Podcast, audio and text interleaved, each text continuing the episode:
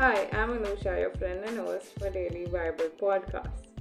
Well, as I have made today's episode, I am really grateful to God for giving me this opportunity to read to you again. In our previous episode, we saw about how the wizard Simon had seen the works of God and how he had bribed, tried to bribe the disciples to get the gift. And we also saw how the Ethiopian eunuch put his trust in Jesus and gave his life to Christ. In today's episode, we shall be introduced to Saul. Saul, who was visited by Christ, changes his life and later becomes Paul. Paul is the one who writes pretty much most of the New Testament. So, going forward, we will be reading a lot of works of Paul. So here's the beginning of how Paul Saul gets into the picture. And we also see how he was blinded by God and how his sight was restored. We also see a very spectacular miracle by Peter. The lady disciple Tabitha, who had died, is raised to life. Let's go.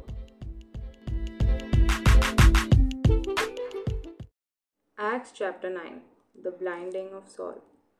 All this time, Saul was breathing down the necks of the Master's disciples, out for the kill. He went to the chief priest and got arrest warrants to take to the meeting places in Damascus, so that if he found anyone there belonging to the way, whether man or woman, he would arrest them and bring them to Jerusalem. He set off. When he got to the outskirts of Damascus, he was suddenly dazed by a blinding flash of light. As he fell to the ground, he heard the voice Saul, Saul, why are you going out to get me? He said, Who are you, Master? I am Jesus, the one you're hunting down. I want you to get up and enter the city. In the city, you will be told what to do next. His companions stood there dumbstruck. They could hear the sound but couldn't see anyone. While Saul, picking himself up off the ground, found himself stone blind. They had to take him by the hand and lead him into Damascus. He continued blind for three days. He ate nothing and drank nothing. There was a disciple in Damascus by the name of Ananias. The master spoke to him in a vision. Ananias, yes, master, he answered. Get up and go over to Straight Avenue. Ask at the house of Judas for a man from Tarsus. His name is Saul. He is there praying. He has just had a dream in which he saw a man named Ananias enter the house and lay hands on him so he could see again. Ananias protested, Master, you can't be serious. Everybody's talking about this man and the terrible things he's been doing. His reign of terror against your people in Jerusalem. And now he's shown up here with papers from the chief priest that gave him license to do the same to us. But the master said, Don't argue. Go. I have picked him as my personal representative to the non Jews and kings and Jews and now I'm about to show him what he's in for the hard suffering that goes with this job. So Ananias went and found the house, placed his hands on the blind Saul, and said, Brother Saul, the Master sent me, the same Jesus you saw on your way here. He sent me so you could see again and be filled with the Holy Spirit. No sooner were the words out of his mouth then something like scales fell from Saul's eyes. He could see again. He got to his feet, was baptized, and sat down with them to a hearty meal. Plots against Saul. Saul spent a few days getting acquainted with the Damascus disciples, but then went right to work, wasting no time, preaching in the meeting places that this Jesus was the Son of God. They were caught off guard by this and not at all sure they could trust him, they kept saying, Isn't this the man who wreaked havoc in Jerusalem among the believers? And didn't he come here to do the same thing? Arrest us and drag us off to jail in Jerusalem for sentencing by the high priest. But their suspicions didn't slow Saul down for even a minute.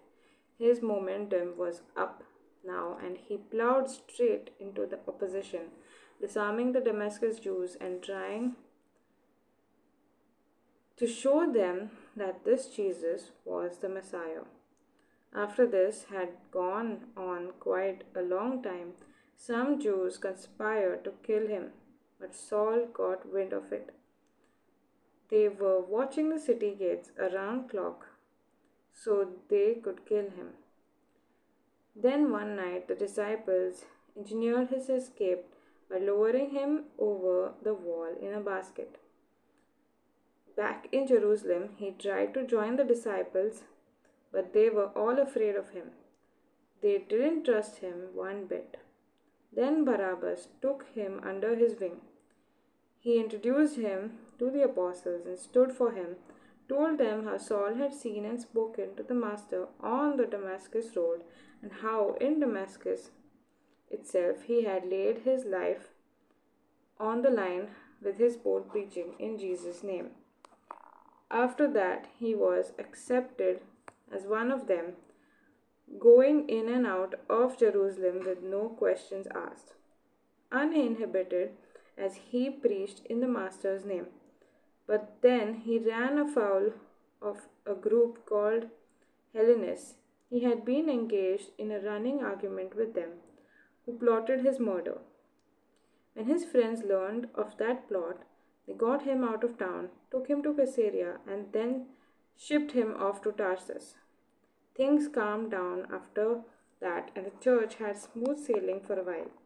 All over the country, Judea, Samaria, Galilee, the church grew. They were permitted with a deep sense of reverence for God. The Holy Spirit was with them, strengthening them. They prospered wonderfully. Tabitha.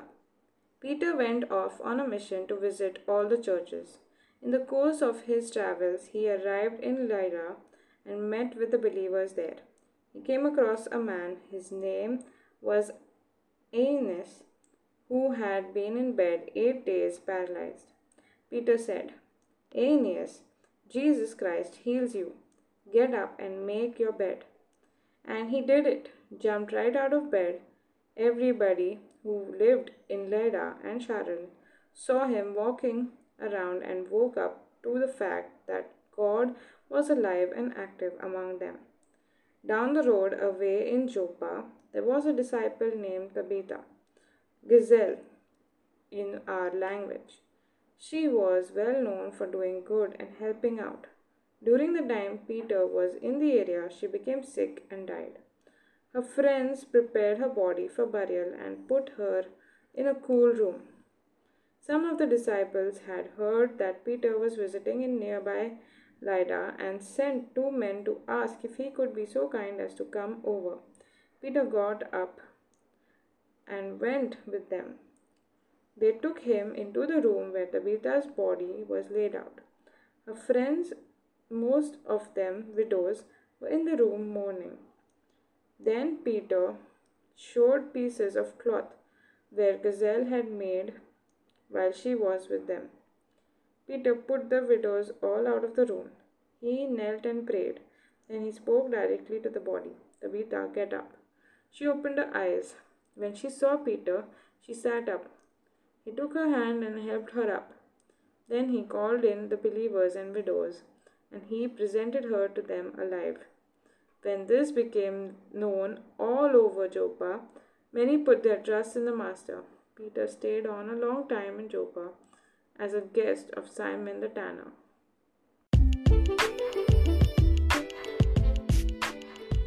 Thank you for joining me on today's episode. Through today's reading, I learned that if God has chosen you, He has a plan for you. Well, God chose Saul. He chose him even when he was a bad person and when he was persecuting the Christians. He chose Saul and he turns him into Paul. And he is called to share the good news to the non Jews, the people of the earth, and to the Jews. This was God's plan for him. Little did he know that his life was going to transform. In fact, he was preparing to go against the disciples, to capture them, put them in prison, harass them, and kill them. So here we see a spectacular change in his life. We also see how Peter goes on and how Tabitha, who had died, is raised to life.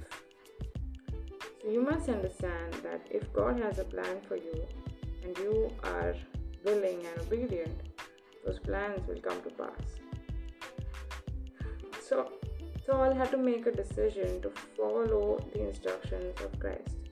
If he he could have even said, "Okay, no, I don't want to go there," or "I don't believe," things would have been different. We wouldn't have had the New Testament as we have today. But Saul decided to believe and to honor and to follow the instructions given to him. And only when he did that did he see his life transform and his purpose came to pass. So, today, you must know that God has a plan for you and that you need to follow his instructions. Whenever you feel in your heart God is speaking, just do it. May the grace of our Lord Jesus Christ, the love of God, and the sweet fellowship of the Holy Spirit rest and abide with you now and always. Surely God's goodness and mercy shall follow you all the days of your life as you dwell in the presence of the Lord forever and ever. Amen. Stay tuned.